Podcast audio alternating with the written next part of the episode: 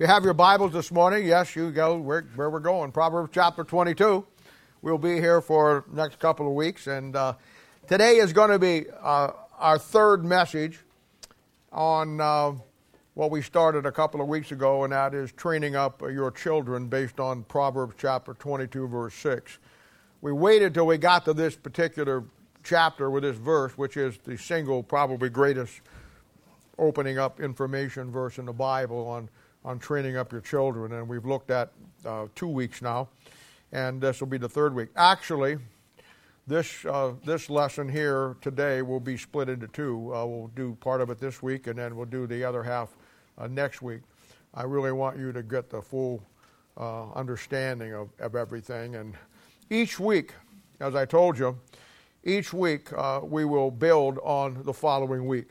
The first week we had uh, defining and a context for child training. And then last week we, we talked about the baseline. We, we build on that. And uh, what I want to do, very simply, is, is to try to help you, obviously, by laying a very concise, very easy to follow, and understandable plan for, for you and, and your kids, and obviously your family. Last week, we explored the idea of building a biblical baseline of biblical truth uh, in your child's life and how vitally important that is training them up uh, with the understanding um, of their true spiritual condition. You understanding it and then helping them basically understand it. You know, Romans chapter 5, the book of Romans is an incredible book, and it's a book that, uh, in time, if you're ever going to get the Bible down uh, very well, you're going to have to really understand the book of Romans. Probably took me six or seven times to go through the book before I really got a handle on it. And every time I go through it, again, I realize how much I don't know about it. But it's a great book. Book of Romans is the book where all of the doctrine, all of the things that we believe as New Testament Christians are laid out clearly for you. Part of the problem with Romans is the style by which Paul writes it. He writes it like he's a Philadelphian lawyer uh, laying out his case, which he is doing. He's laying out the case for New Testament Christianity. So it's an incredible book. And chapter by chapter, it deals with all the issues that we as a church need to understand. Don't have time to get into it this morning, but uh, the placement of the book in the New Testament is vital of understanding um, why it is where it is. I mean, you have Matthew, Mark, Luke, and John, Acts, and then Romans. There's a reason for that, and it's, a, it's an incredible book. In Romans chapter 5 and Romans chapter 7, it tells us, dealing with our children, about what we all know as the age of accountability. Even though the age of accountability, the term is not found in the Bible, uh, we know that uh, there comes a time in our children's lives as they grow up that uh, where sin, the Bible says in Romans 5:13 that sin is not imputed unto them. But then there comes a point of time in their life when they become fall under that and now they are sinners and that's when they need uh, salvation. But the point i want to make is this. Even though up to the age of accountability they're in innocence and there's no sin imputed to them many parents don't understand but they still have an old sin nature. They just don't understand it. But they still have an old sin nature that they're not yet aware of and uh, they don't grasp it. They don't understand it. They don't recognize the right from wrong in the sense of the biblical sense, is, is, is lays it out. Uh, uh, their, and their old nature will always prevail as a child, always will, unless it's checked, if it's kept to itself. Bible says in Romans chapter 7, verse 18, that in our flesh dwelleth no good thing. And in your flesh and my flesh today, you know as well as I do, that is the source of all our issues with God and all of our problems. Well, you know the difference.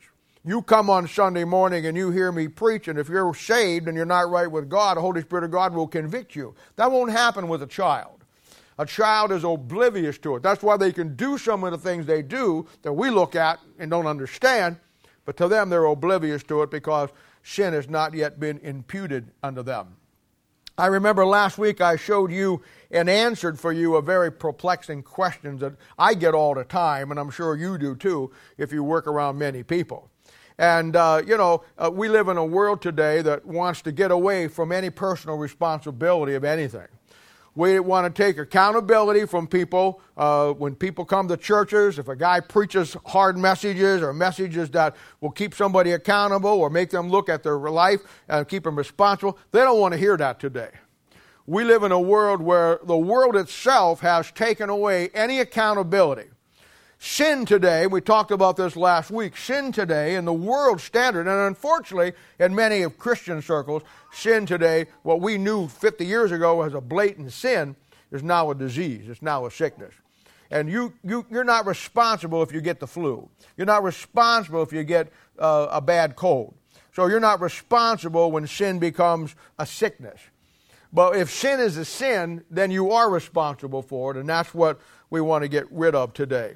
And I told you how that at a very early age, a child having experiences, a child having thoughts, he's introduced to things that are not maybe not too good and maybe very bad in some scenarios.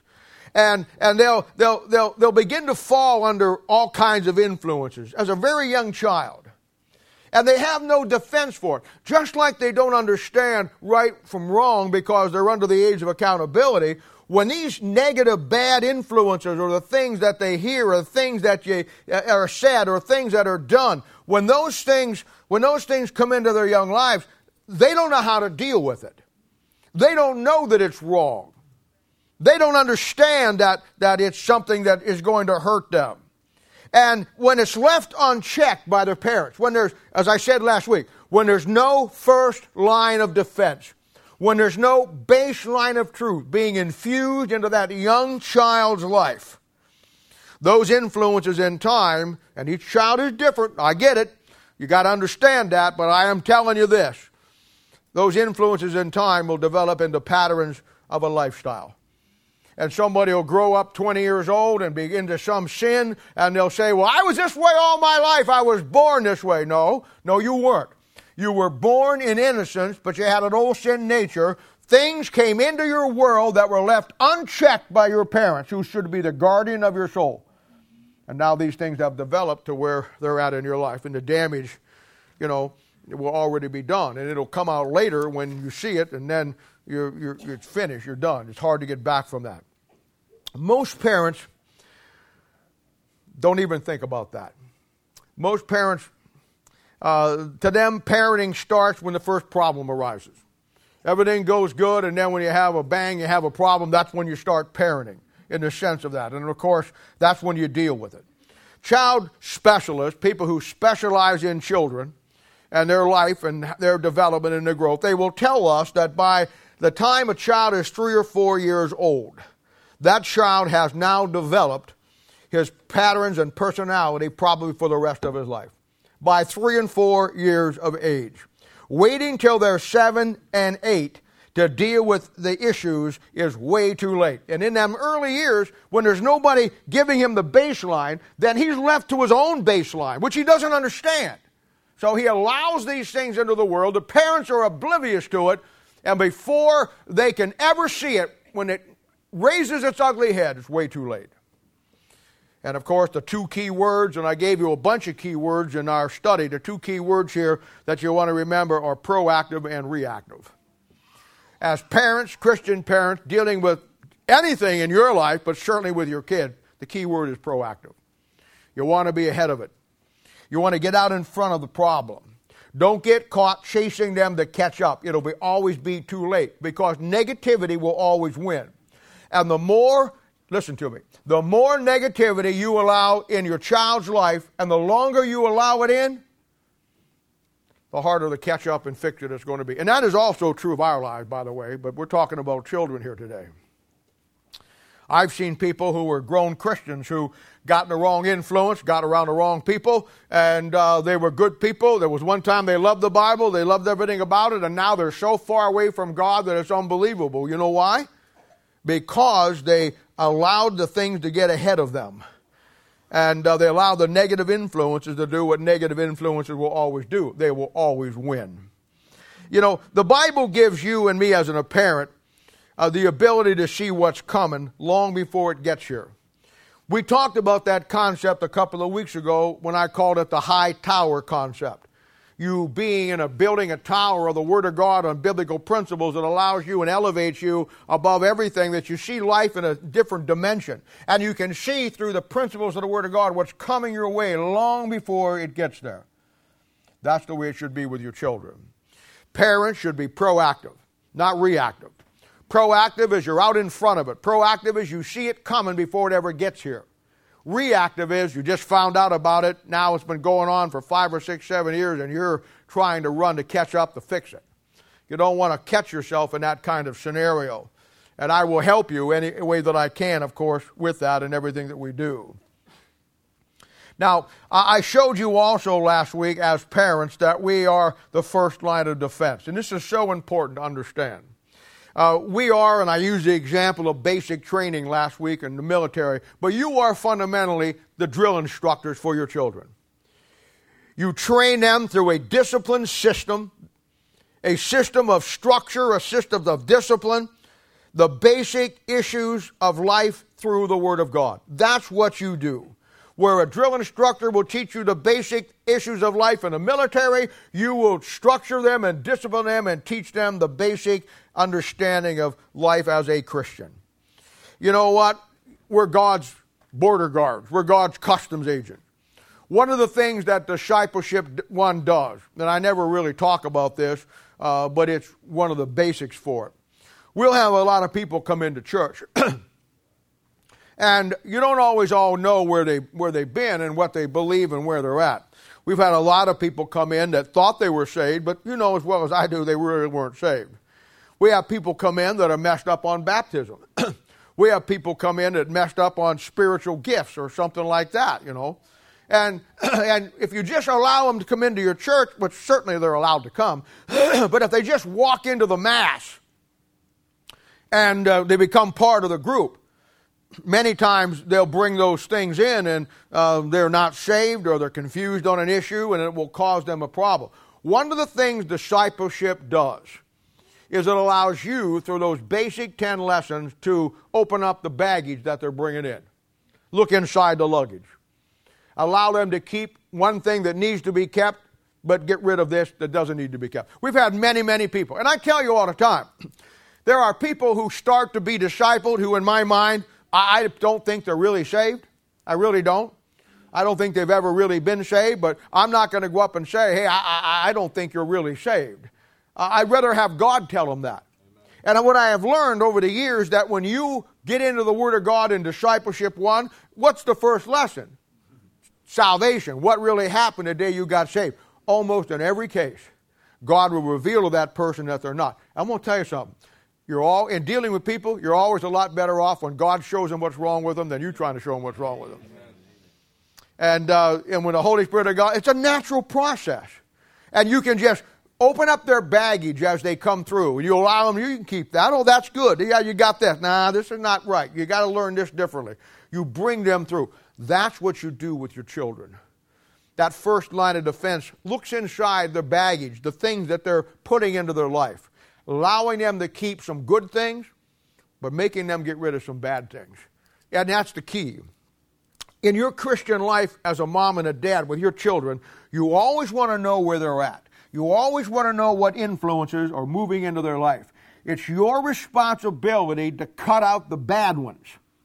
And you do that through a first line of defense. And we'll talk about that more as we as we as we as we move through this. But it's you know, it's it's just the way that it is. Uh, then I gave you a, plan, a place to start last week, and I'm happy to say that as of today, 19 families uh, have began that plan.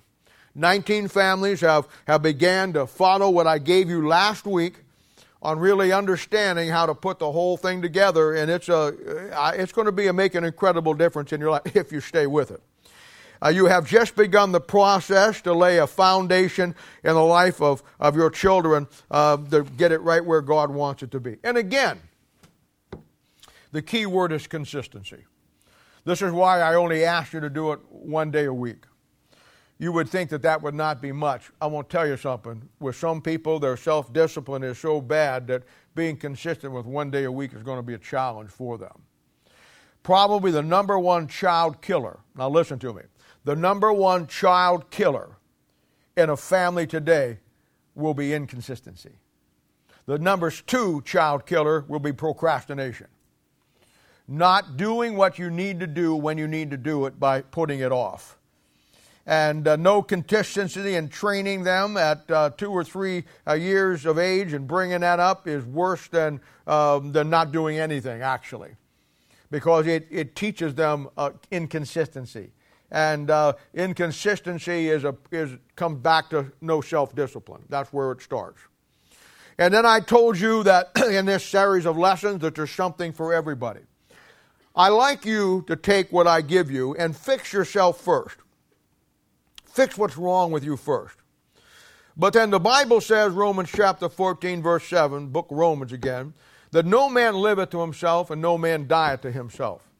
There's somebody always watching your life at work, the people, the circle of friends that you hang around, but especially at work. people see you. When they find out very quickly that you're a Christian and then they see the inconsistencies that you have in your life, it does terrible damage to the cause of Christ. But how many of you have lived that life before them that is honoring to the Lord and you have become like John the Baptist to the lost nation of Israel, the voice that crieth in the wilderness. And they're looking for help. They're struggling with things.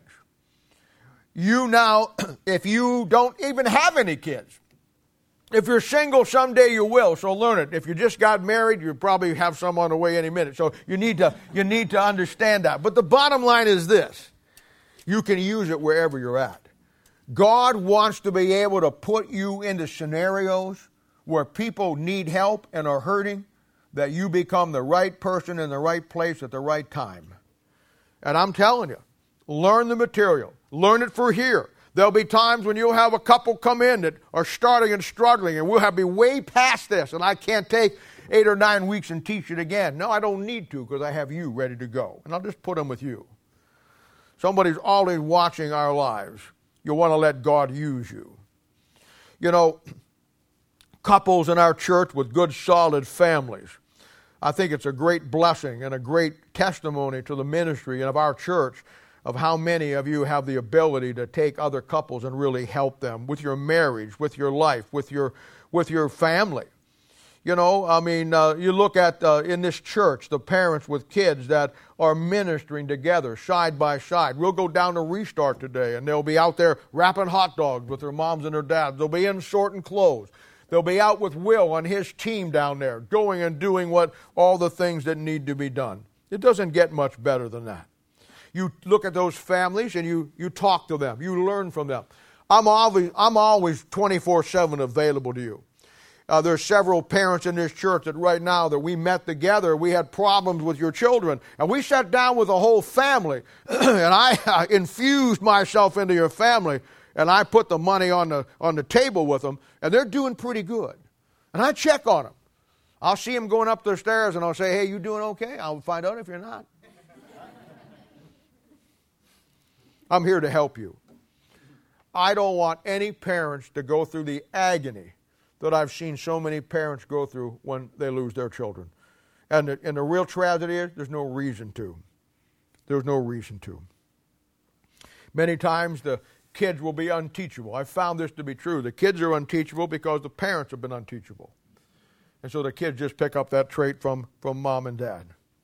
Now, with that in mind, let's get started today. And uh, let's go back to our original verse, Proverbs chapter 22, verse 6, and we'll, we'll start there. And the verse says, as we well know, train up a child in the way he should go, and when he is not old, uh, he, will de- he will not depart from it. Caleb, would you stand up and ask God blessing on the service this morning? Father, just uh, thank you for the Lord Jesus, and uh, thanks for what you for us. Thank you for uh, this church, just our pastor, Lord, and the, the uh, convictions you put on his heart um, especially in this series right now of, of, training up children, Lord. Just help us um, wherever we're at in our in our walk with you, Lord, to just take the things and apply it to our own lives, um, whether we have kids or not. Just help us to use that, um, and, and as he's saying, use it for the ministry, use it for your honor and glory, Lord. Um, pray all this in your your son's name, Amen. Amen. Train up a child in the way he should go, and when he is old, he will not depart from this. Now, today, as I said, I want to build on last week's message. I want you to leave here today being tied into last week, thinking one and understanding one great principle and concept. And that is the absolute, invaluable concept of a first line of defense and building a baseline of truth in your family.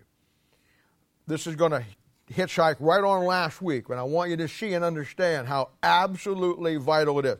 There'll be a lot of things I say you can take with a grain of salt. A lot of things I'll say to be funny just to break up the, the tension sometimes. Uh, but I'm telling you, there's some things that I say that I want you to zero in on and dial in on, and I want you to understand the absolute invaluable importance of that baseline in your family's life. You're going to see it today. And I want you to listen to me. I love you, but hear me out.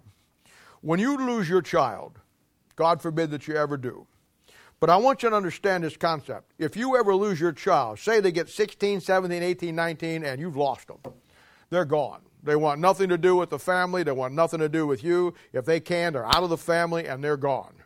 If you lose your child at 16, 17, 18, and 19, here's the reality of that. This is what you got to see.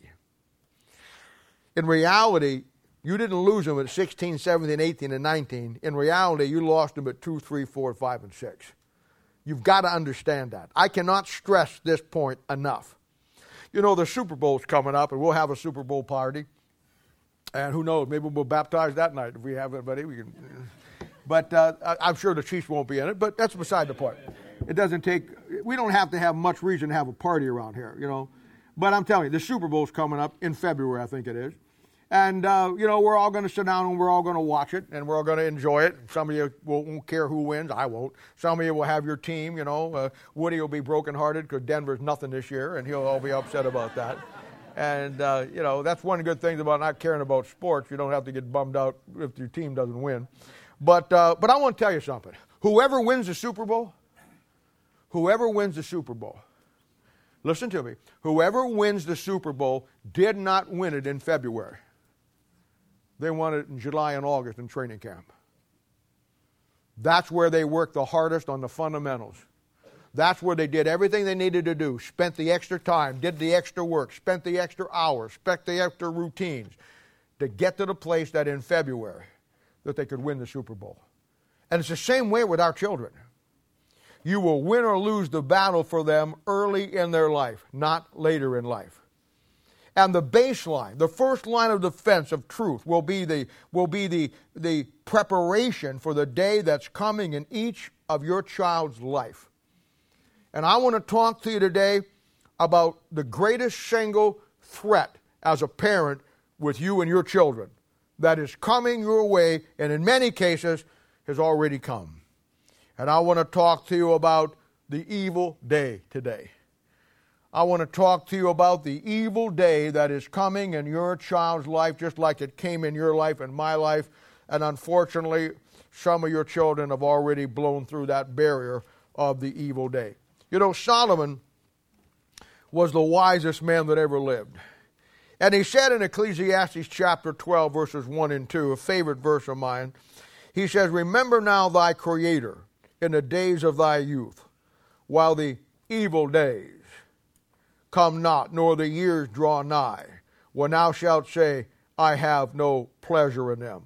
While the sun, or the light, or the moon, or the stars be not darkened, nor the clouds return after the rain. That, that is one of the most profound verses uh, anywhere in the Bible for your children. And uh, I've always thought it was interesting that it starts out by saying, Remember now thy Creator. Because in the public school system and in the world that we live in, probably the number one challenge that your child is going to face is simply the fact was God the creator? Because they're told from beginning to end that it's evolution through a process. And a child today will get, if he doesn't have that first line of defense, will go off to school and get influences in his life, and he will lose the aspect that God was a creator. And he'll lose everything that goes along with it. A time, there's a time in your child's life when he says to the world, I don't have any pleasure in this. The world and all of that stuff is yucky. You ask a kid that is that is six or seven or eight years old, what do you think of kissing girls? Ask him when he's 14 or 15. Things change. He didn't suddenly grow lips, nor did she. Things change. But there's a time in your child's life, and it has to be where you capitalize. It has to be where you build the first line of defense and build that baseline of truth. Because there will be a time, a short window of time when that child will look at mom and dad and look at the world, look at mom and dad and look at the world, and want to stay close to mom and dad and forget the world. But there's a time coming when he'll look at mom and dad in the world, mom and dad in the world, and he'll leave mom and dad and he'll take the world. And the baseline, the truth, is only going to be the thing that keeps you. Before the evil day come, while they're still tender, while they're still pliable, while they're still workable, while they're still teachable, where you don't have to argue with them about truth about the Word of God. Coming to the point in your life that you understand that you, as mom and dad, are the absolute, fundamental, greatest single influence in your child's life. And only you can give over that influence to somebody else or something else. Verse 2 says, While the sun, the light, the moon, the stars be not darkened. All of those things are what God created. And what he's saying here is the fact that there's going to come a time when your child who understands and loves the light of God, that light will give way to the darkness. And God no, no longer will be to him what he once was. In the book of Ephesians, chapter 6, verses 10 through 18, we, we all know it as the great chapter on the whole armor of God and uh, we, uh, we use it and, and preach. He says, Finally, my brethren, be strong in the Lord and the power of his might. Put on the armor of God that you may be able to stand against the wiles of the devil. For we wrestle not against flesh and blood, but against principalities, against powers, against the rulers of darkness of this world, against spiritual wickedness in high places. Wherefore, take unto you the whole armor of God that you may be able to withstand in the evil day. There it is again and having done all to stand. Now, I know that when we teach that, and you hear it taught all the time, it's usually taught to adults, young Christians, Christians, and I get that, and that's nothing wrong with it. But I want you to see the ultimate context in verse 1 of chapter 6. It says, Children, obey your parents in the Lord, for this is right. Honor thy father and thy mother, which is the first commandment with promise, that it may be well with thee, and thou mayest live long on the earth. So fundamentally, this armor, this armor begins to be the first line of defense for your children. And the promise there that he talks about, which is the first command with promise, it'll be found in Deuteronomy chapter 5, verse 16, and Deuteronomy 21, verses 18 through 21.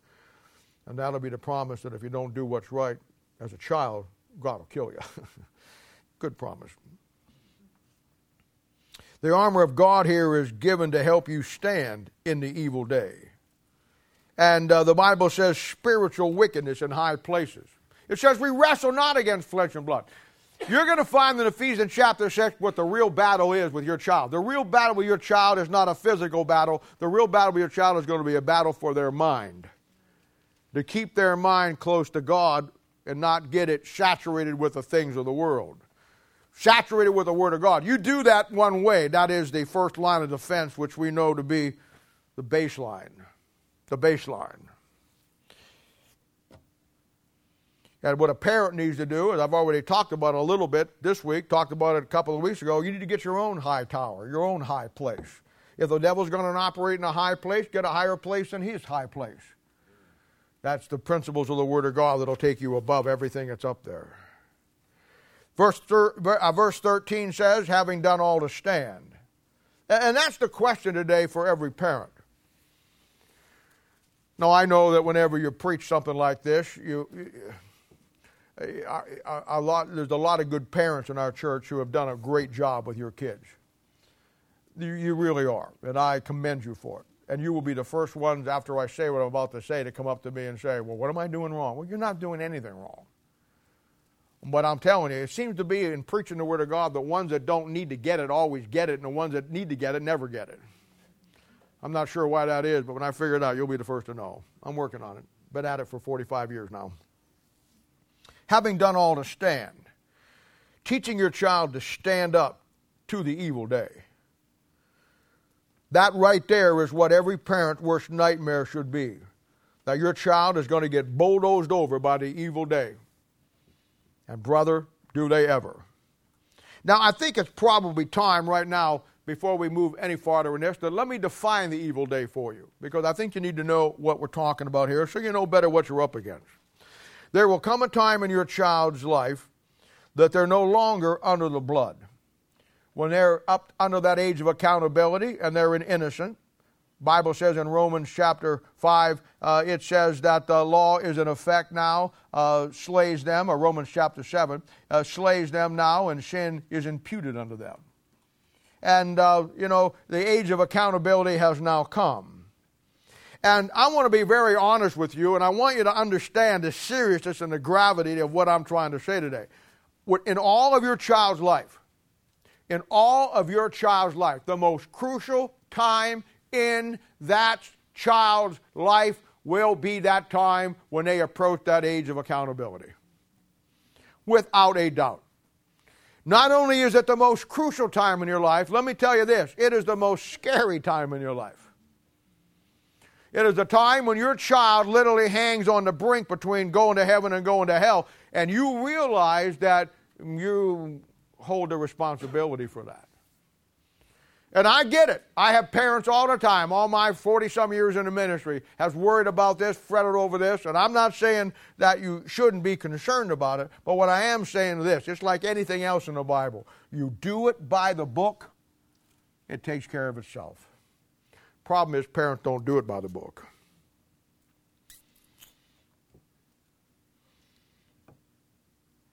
And I'm telling you something, I've seen parents I've seen parents at this stage of their child's life make some of the most absolutely disastrous decisions that you have ever seen in your life. The age of accountability have come, and this is where most parents absolutely fall apart with it. And it's because of a couple of things. One, they've not done what they've needed to do, so now this day has hit them. And now they're almost like, oh my God, what am I going to do? Here it is. We got to do something. Oh, wow, wow, wow. What are you going to do? Yeah, I'm telling you, what you're trying to win the Super Bowl in February when you should have prepared for it back in July. And I want to speak frankly to you today, and I want to speak openly and honest. Every time I speak like this, parents get mad at me. Uh, uh, you know, uh, they get upset with what I say. And, and that's okay. I'd rather have you upset with me for saying it and God upset with me, the judgment seat of Christ, for not saying it.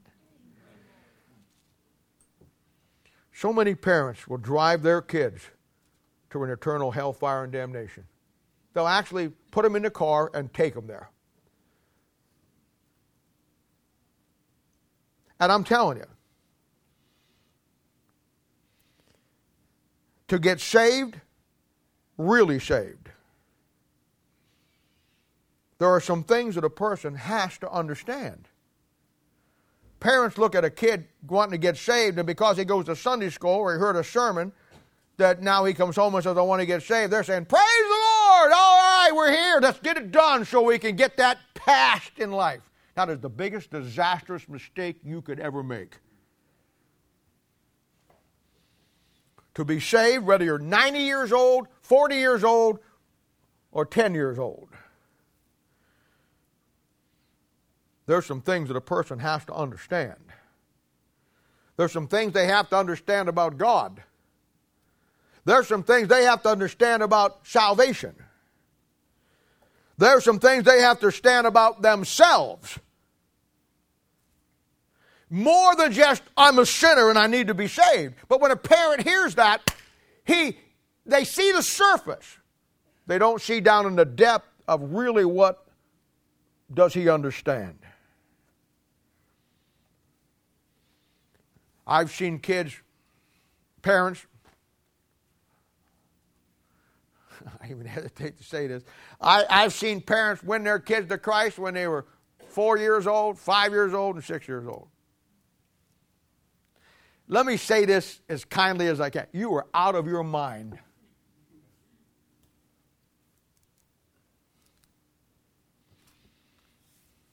Absolutely impossible. Let me tell you something.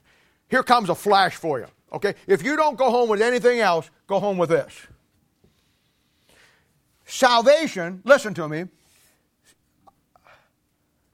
Salvation can only come in your child's life after he has passed through the age of accountability, not before. How do you get a child saved from something that he's unaccountable for that doesn't even understand it in his life yet? But parents want to push that. They, they want past that, that terrible moment of salvation for their child. And they, they, they, they, they kid themselves into thinking that the first time the child says, I want to be saved, let's do it. Praise the Lord. No four year old or five year old on this planet is ever in the age of accountability. I had a lady one time, now give her some slack here, she was a witch. she told me that she won her. I'm trying to think what it was. It wasn't her son, it would have been her. If it was her wife's son, that would make her her nephew. She won him to Christ when he was. She had a kid that was in her family. She, she, she told me she wanted him to, listen, she told me she wanted him to Christ when he was two years old. Baptized at three, went to seminary at four. He's a missionary to the Munchkin someplace. I have no idea where he's at. And, and I find myself in situations like that, and I'll be, hey, I'll be honest with you. I'm just going to tell you the truth. I, I don't say a word. When you tell me something and I don't say anything, that's a little clue for you. People all the hey, I'm going to do this. Hello, are you still there? Yeah, I'm still here. I never say a word. Uh, you know, in, in many cases, it's not my job to say anything because, you know, I know everybody says, and boy, have I heard this all my life. Bob, if you ever see anything wrong in my life, tell me. And that works right up till I tell you. but I got to say this that within that statement, there are people in my world that I feel comfortable enough that they, because of what they have said, and I, in my relationship with them, if I saw something out of whack, I could go up and say something. And I hope they would do the same to me. But that's not doesn't happen very often. But I'm going to say this again. Salvation has to come after the age of accountability has entered into your child's, not before. And that can be a very fine line to walk. You can't get them saved from something before they understand what they're getting saved from. Do you understand that? But in parents' hurry to get them saved, you forced an issue, salvation, on them long before they were ever ready. You see, look at Romans chapter 7. We don't have time to get into this one, but Romans chapter 7 tells you exactly what has to be in a child's life or anybody's life to truly be saved. And a four year old can't do it, a five year old can't do it, a six year old can't do it. The only one who can do it is somebody who is past the age of accountability and now sees themselves as a sinner. Seeing yourself as a sinner because your Sunday school teacher told you were one, seeing yourself as a sinner because you heard your mom and dad talk about it, doesn't mean you understand it for your own self.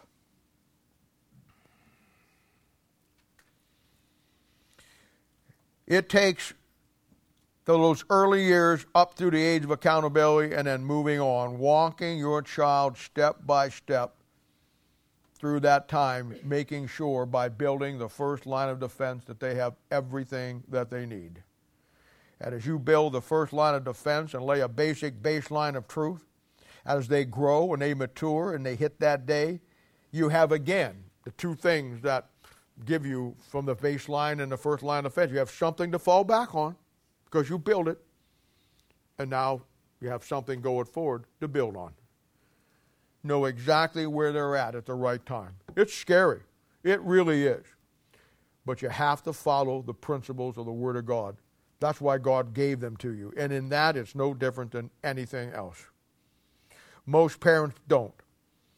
They don't just, you know, they, they just get saved in their minds. They never ever think of what it really takes to be saved. They never stop and think, where's my child really at? Where are they at in their mind? Where are they at in their comprehension? Where are they at in what they really can understand? I don't mean that they can spit it back to me and they can explain it to me. I mean, do they grasp the concept to their very soul? Giving the right answers doesn't make sh- that they understand it. They come to Sunday school all the time, they're around it all the time here, they hear the terminology. We see it with adults. I could go to any church in this city and, and there's a 500 adults, and I could say to every one of them, Are you saved? Are you saved? Are you saved? Are you saved? Are you saved? And they'd say, Yes, I am. And I'd throw them an open Bible and I'd say, Show me the process of exactly what happened the day you got saved. Not one of them could explain it. Because you understand just because you know the terminology doesn't mean you understand the concept. No, I'm not saying they're not saved. That evil day will be when the child has to face the world, the flesh, and the devil without you being there with them. It's the day that he or she now becomes personally accountable. It's a day that he or she now understands, and you're right there ready to go. You built everything in their life up to this point that they're going to fall back on you, not their gym teacher, not their math teacher, not some football coach, not some baseball. They're going to fall back on you because you've trained them to do that. Now, he or she will have to, uh, to, to stand on the foundation that you built them on. Last week we talked about Matthew chapter 7, a man building a house. One man built it on a rock, Bible doctrine. The other man built it on sand, and how unstable that was. And when you build your child on the bedrock of the foundation of the Word of God, then they have something to stand on. When you build it on the sand, they don't have anything. And the sand will change, it's always moving.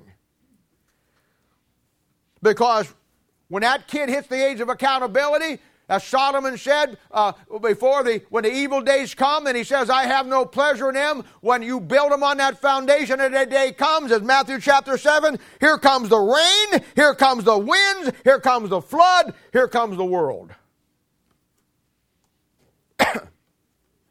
now they go to school. Now they're under other people's teaching. Some will be good, some will be bad. Now they make friends. Now other influences begin to work their way into their little lives. Some good, some bad. Some very bad. Now their social life begins. Now they have an introduction to social media. Now they all text. Now they have emails. Now they have my face, your space, all of those different things. And now they have those secret apps that when the parent try to watch their kid's activity on it, they can go someplace and find out one that you can't trace. All those things are presented to them on the evil day. It's like they walk in the evil day and the devil says, Here it is, a smorgasbord of all kinds of things to get out from under the influence of your parents.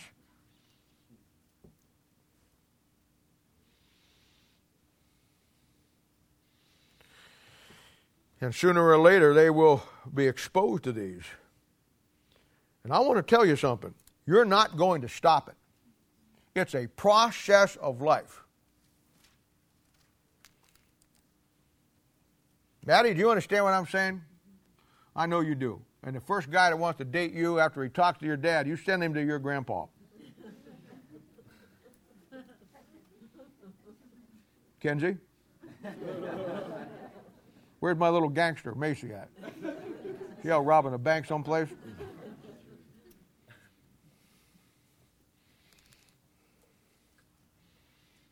Now, that probably means that neither one of you will ever get invited out on a date. You know that. I just fixed your whole relationship. They're never going to have to have a boy in their life. I think that's good. One, they got to go through Danny. That'll be rough enough. Then they got to get a double tap. They got to come through me.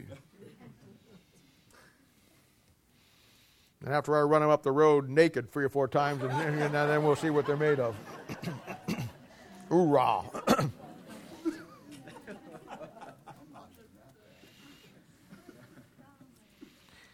You're not going to stop it, folks.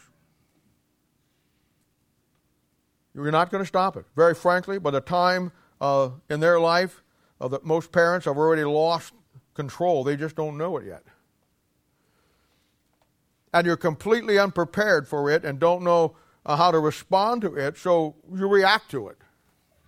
And I've seen parents reacting all the time. I've seen them, you know, a kid gets in trouble, you ground them. You take away their phone. You punish them somehow. Put them in a timeout. Spank them. You know, take away their personal property, whatever. And all that can be good. I'm not saying that you can't, but I'm saying in most cases they never get down to the base thing of what they really need to do.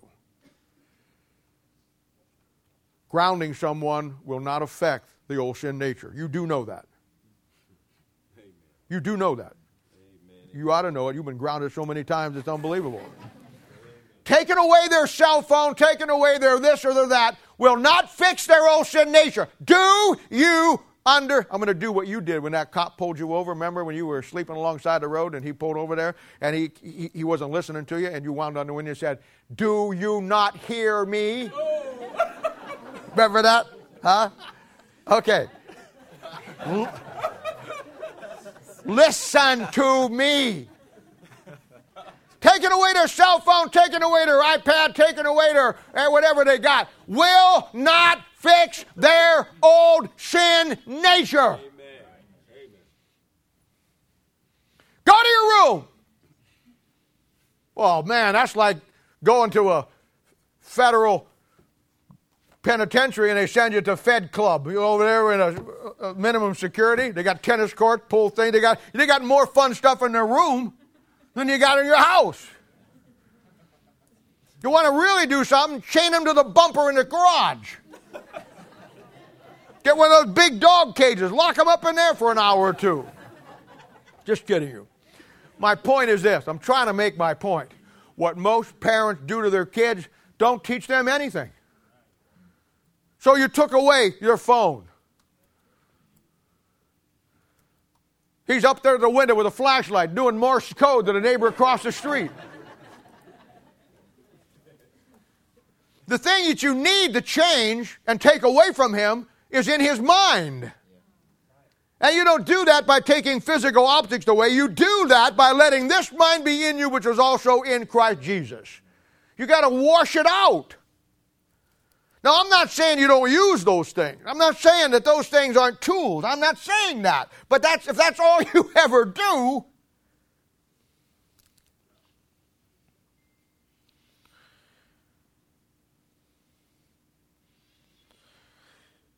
Now, let me talk to you a minute. Please listen to me.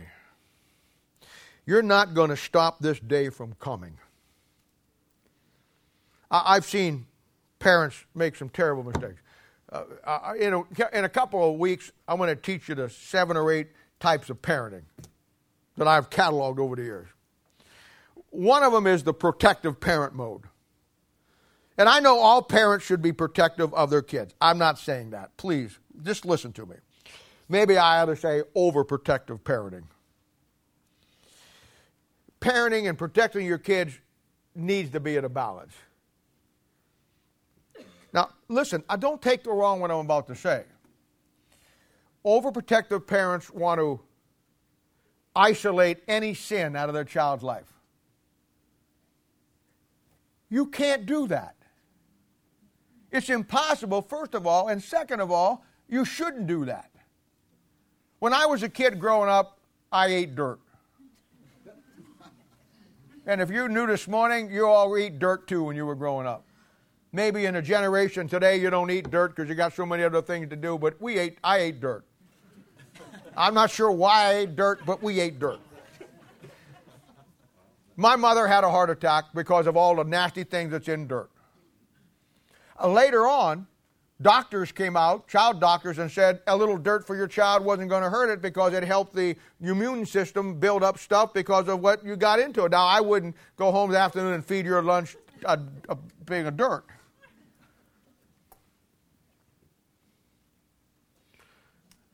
But I'm saying, isolating your child from the world will never work. It'll never work. First of all, you have to have a balance. You, you, you, have to have a balance. Parents who force their kids into a set of rules are completely out of balance. Uh, short term, it looks really good. I get it. But long term, it's a disaster. And, and, what happens is, is you, you, you put them in a system where they're completely isolated from anything out there, or in your mind you think they do. You forget they have an old sin nature.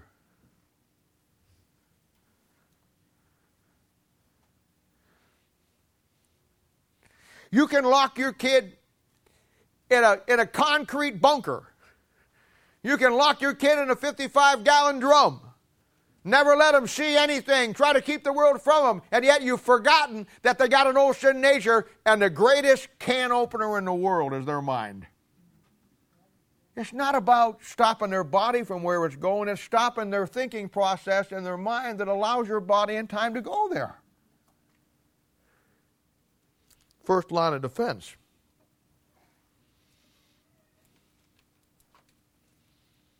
And it's a thing where, you know, you, you just got to understand how, how, how this thing works.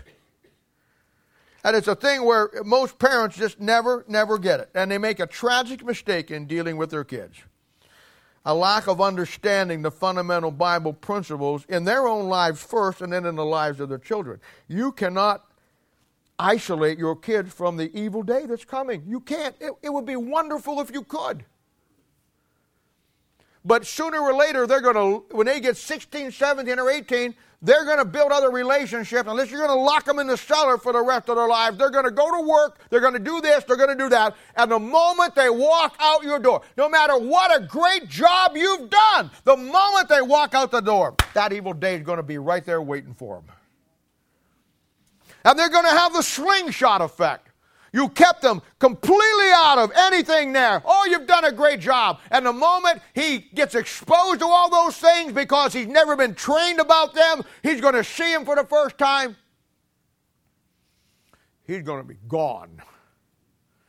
Because isolation, isolation won't do it. You'll protect them, you'll, you'll hide them, you'll uh, isolate them, you know, you'll, you'll have a strict lifestyle for them with a set of rules. And when that day comes, they will have no defense to it and they'll fall and collapse completely. You got to train them to stand. And to train them to stand, you got to have some alternatives that they can see. It's not a matter that the world is always, the world is a bad thing, and it is, but it's how you use the world. I grew up in the Christian school movement, you know, and everybody thought the Christian school, uh, the public schools were terrible. And I'm not arguing with you. The public schools are terrible. But I got a headline for you The world's terrible. The world's terrible. Why not, and this is just me, why not build the baseline, build the truth, build work with them. When they go to school, you've already got everything going for them. Why don't you take and train them to be a missionary to their school like many of you have done? Instead of just locking them away someplace that you think they're safe from the world and the devil and the flesh. There isn't any place on this planet that you are safe from the world, the flesh, and the devil outside this book. Let this mind be in you, which was also in Christ Jesus. And when you do that, when the devil comes to tempt you, like it did Christ in Matthew chapter 4, it is written. End of story. But that's a lot of work. That's a lot of work. The evil day will be the time in their young life when they, without you, your influence, your rules, they have to make and take their stand. They will be faced with the world, they'll be faced with their own flesh, and they'll be faced with the devil. And only the foundation on a rock, not sand, a rock, a prepared heart based on a house built on a rock that mom and dad from the very get-go have begun to lay a baseline of truth and a foundation on a rock that they'll be able to stand. The baseline, the first line of defense that you continue to build because uh, you trained them the right way. You have trained them from uh, the, the, very first encounter of the old sin nature. You've trained them uh, for, as a little child when they did this and they did that. You had a biblical process of training them that now at 16, 17, 14, 12, 13, whenever they're exposed to this, they're thinking the right way. They're doing the right things. They're walking the right way. And they've got a value system that helps them make the right choices the right way. I, I, I, I just get livid. I get, I'm so sick of it. I've heard it all my Christian life. I am so sick of parents who blame the sin in their kid's life on somebody else. I am so done with that. Believe me, if you feel that way, I'm the wrong guy to talk to. I can give you a list of guys that'll probably be sympathetic. I will not be. I am so sick of hearing that. I have heard it all my life. Moms and dads whose kids aren't worth the powder to blow them to hell. Moms and dads who they don't go to church, they don't do anything out in the world, and they always want to sit there and tell me my kid is this way because so and so did this in their life. And I'll tell you what, I, I I, I, I, just, there's not much that frazzles me, but that frazzles me. And I'm not frazzled at this moment, but I'm, I'm working on it. I'm so sick of hearing that. Your kids will be at 18, 19, 20 what you train them to be at 3, 4, 5, and 6. Do you understand that? You either build a foundation on a rock that is strong, or you build a foundation on the sand and they're blown all over the place. It's just that simple. Now, when training up your child the right way and understanding what you're really up against, again, you can never isolate your child from the world. Don't even think about it. But by doing the baseline and training them early, you may never isolate them from the world. Here it comes, but you can insulate them from the world. You teach them not to react. You teach them to respond. When you react, somebody says, Hey, we're having a party over here after the game tonight. Oh, man, that's great. That's reacting. Responding is, Hey, we're having a party over here tonight. You want to come? No, I don't think I better. Responding is processing. You see, reacting is an action of the flesh. Oh, it sounds good. I want to do it. Responding is filtering the decision through the biblical principles and then coming to the right conclusion. You got to train that in the child. That just doesn't happen because they grow up.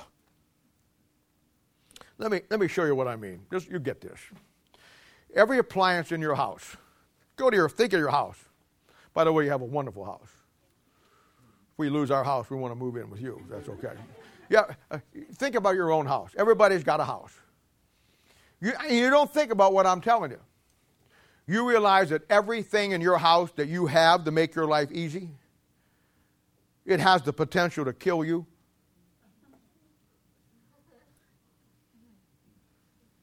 You ladies get up this morning and, and blew dry your hair.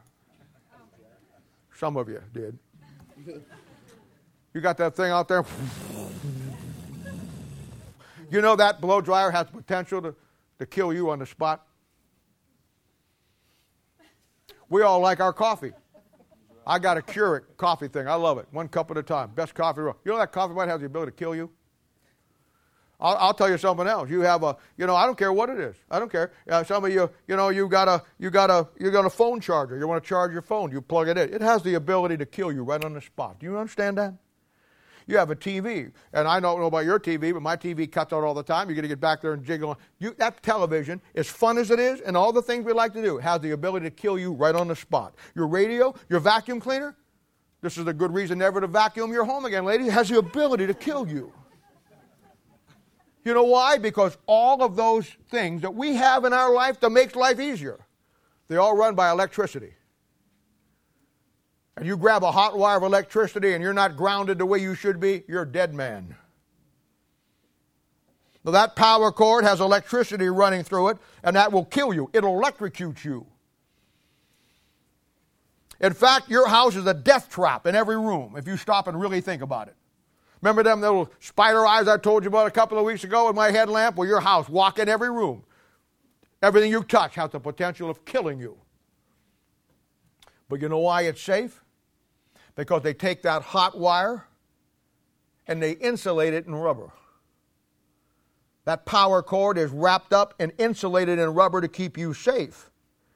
So you can hold the cord, take the cord, and even though within that power cord is enough electricity to nail you if you're not grounded right, you can pick it up and hold it everything you want and plug it in and use every utility in your house without it affecting you. You know why?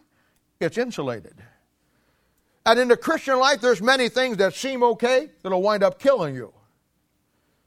So just like all your all of your things in your house, you take your children, you have the you have an evil day coming. You have to insulate them against what's coming, just like the company that built your product has insulated you from electricity that's running through that cord.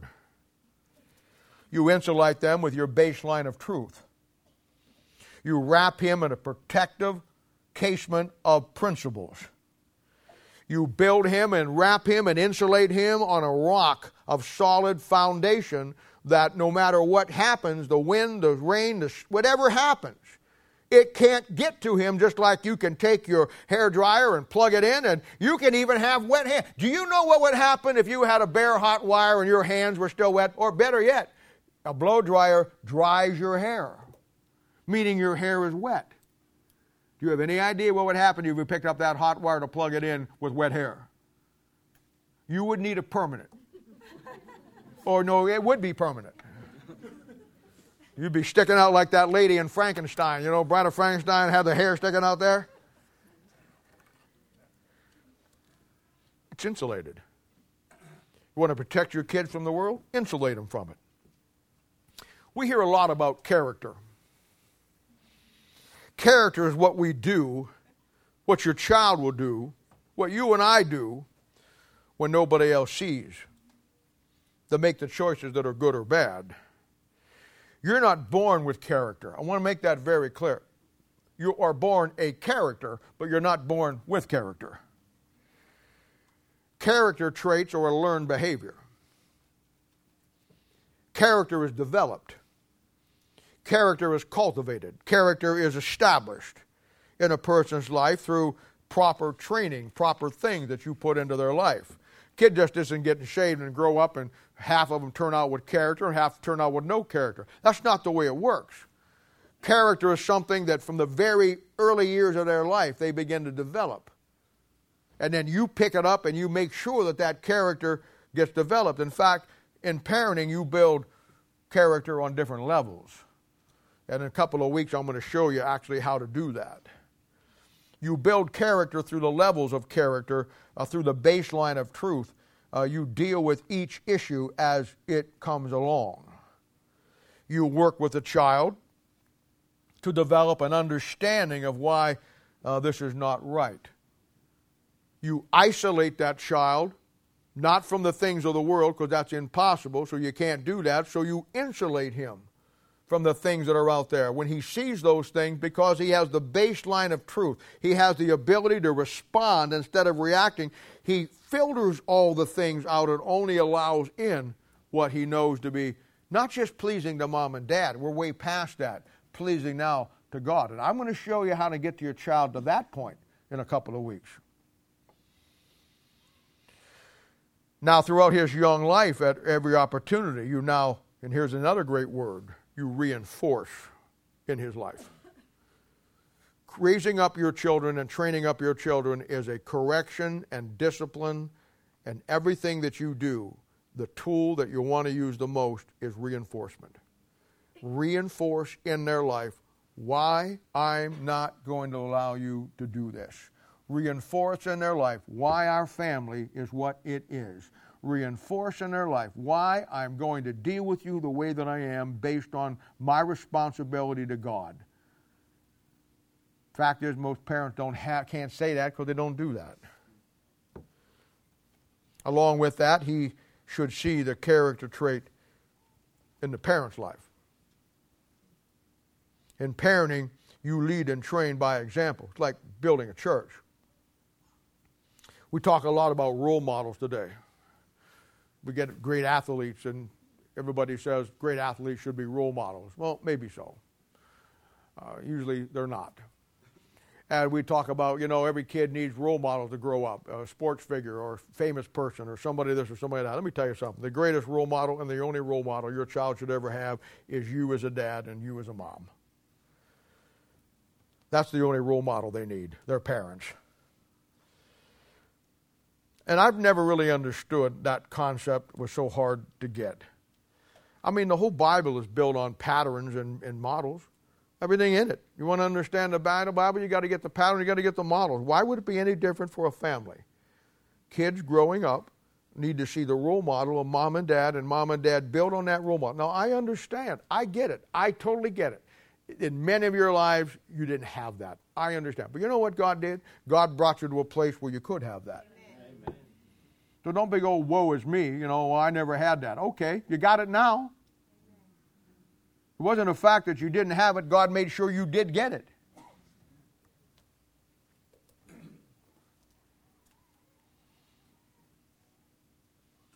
Building Christian character through the Word of God, developing it in the stages as the child grows, getting him and her to the place that the evil day, when it finally comes, and you won't stop it from coming, but when it comes because you've done what you needed to do, it's like BBs off a stone wall there's no penetration.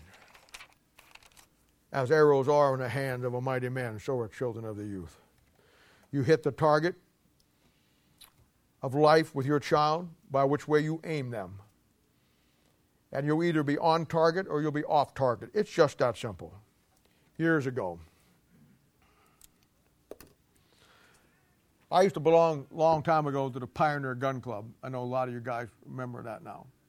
This was in the old days when down there on Brickyard Road they had a 300 yard rifle range that you could shoot the high powered stuff, but then they put that golf range behind it and somebody mistook a golfer for a deer and that was the end of that.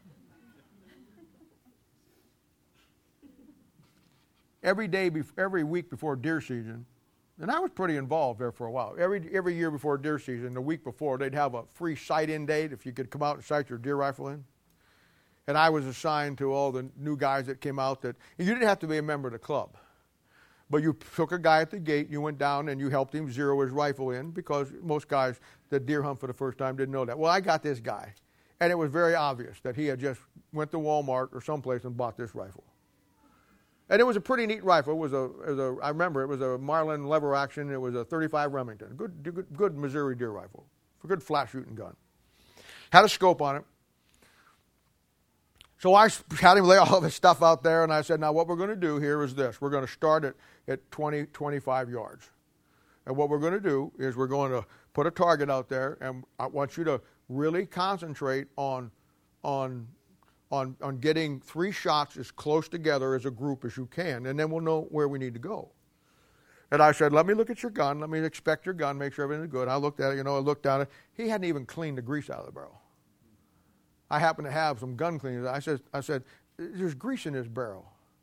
And he said, yeah, yeah. I said, I said, why didn't you clean it out? He said, I thought that'd make the bullet come out faster. no, that's, that's not what it does. Anyway, so I cleaned his rifle out, you know.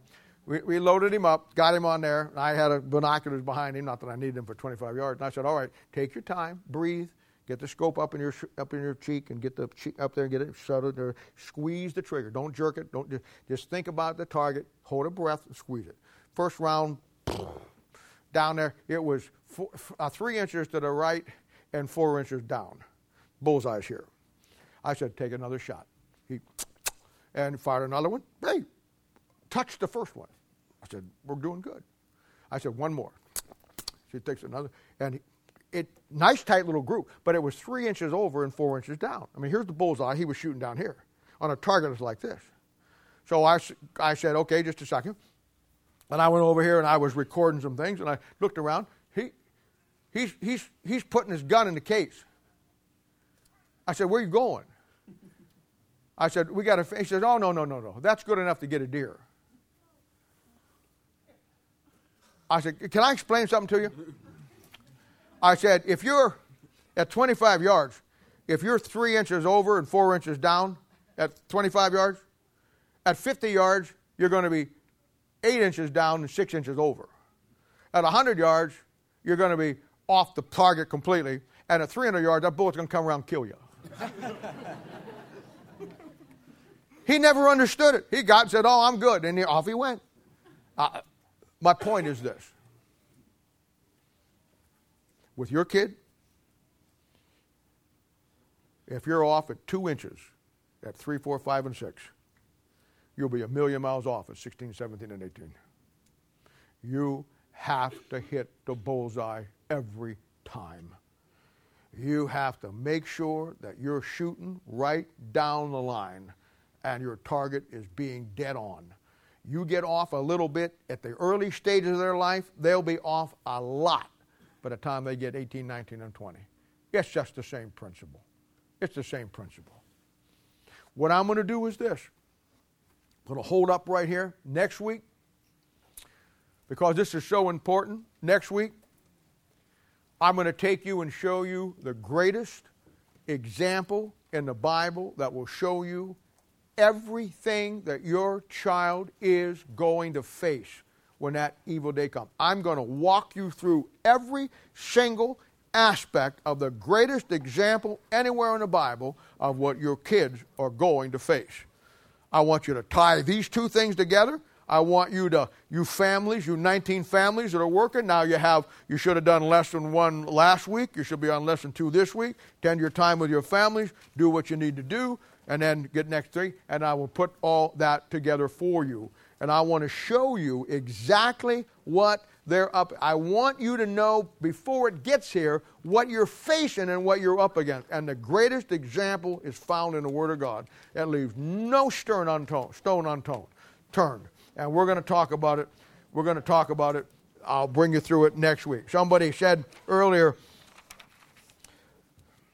asked me if I was going to have a Christmas, going to take off a week and have a Christmas message next week. And I said, no. I said, I'm going to stay with child training.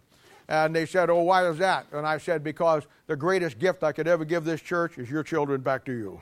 Amen. So we need to stay with it.